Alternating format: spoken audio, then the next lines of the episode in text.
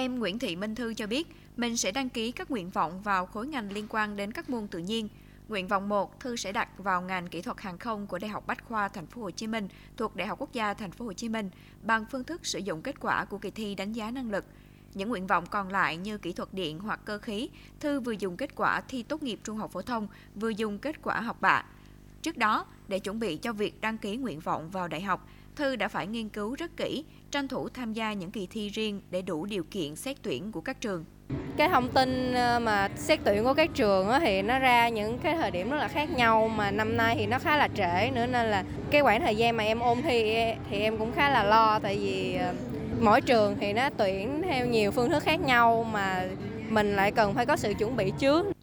Theo Phó Giáo sư Tiến sĩ Huỳnh Thanh Hùng, quyền hiệu trưởng trường Đại học Nông Lâm Thành phố Hồ Chí Minh, với quy định mới trong đăng ký xét tuyển đại học năm 2022, dù thí sinh đã đủ điều kiện trúng tuyển sớm ở nhiều trường bằng các phương thức khác nhau nhưng vẫn phải đăng ký nguyện vọng trên hệ thống chung của Bộ Giáo dục và Đào tạo.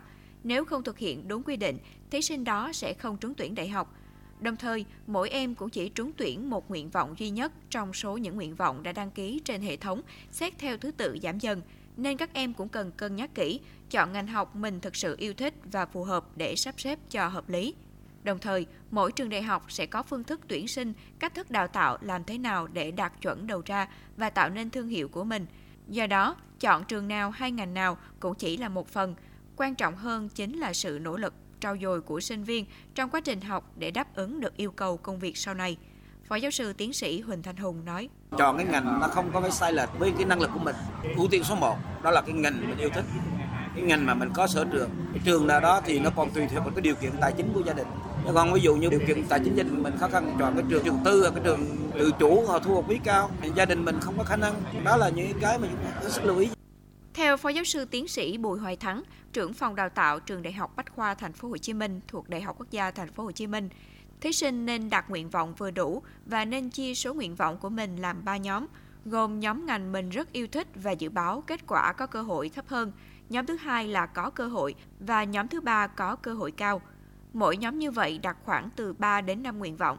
Thậm chí với nhóm đầu chỉ cần đặt từ 1 đến 2 nguyện vọng, nhóm thứ hai có thể đăng ký nhiều hơn một chút.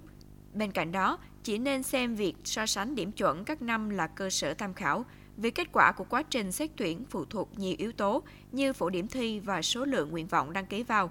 Nếu điểm chuẩn của một số ngành năm trước cao thì chưa chắc năm nay cao và ngược lại. Do đó, quan trọng nhất là thí sinh nếu yêu thích ngành nào và cảm thấy phù hợp thì nên đăng ký. Ông Bùi Hệ Thắng nhấn mạnh. Chuyện đó là nó không có quan trọng lắm vì đó chỉ là cái dự báo, dự đoán để mình xem thử xem cái nguyện vọng đó của mình nó ở cái cơ hội nào trong cái nhóm mà có cơ hội trong nhóm nhiều cơ hội hay trong nhóm rất nhiều cơ hội cái đó là thí sinh phải lưu ý cho được cái ý đấy Việc đăng ký nguyện vọng xét tuyển vào đại học cao đẳng năm nay, nguyên tắc chung vẫn là xét theo các nguyện vọng từ cao xuống thấp. Thí sinh chỉ trúng tuyển vào một nguyện vọng duy nhất. Dù đã trúng tuyển tạm thời bằng các phương thức xét tuyển sớm, thí sinh vẫn có quyền đăng ký ngành khác mình mong muốn bằng cách ưu tiên đặt nguyện vọng cao hơn khi đăng ký xét tuyển trên hệ thống của Bộ Giáo dục và Đào tạo.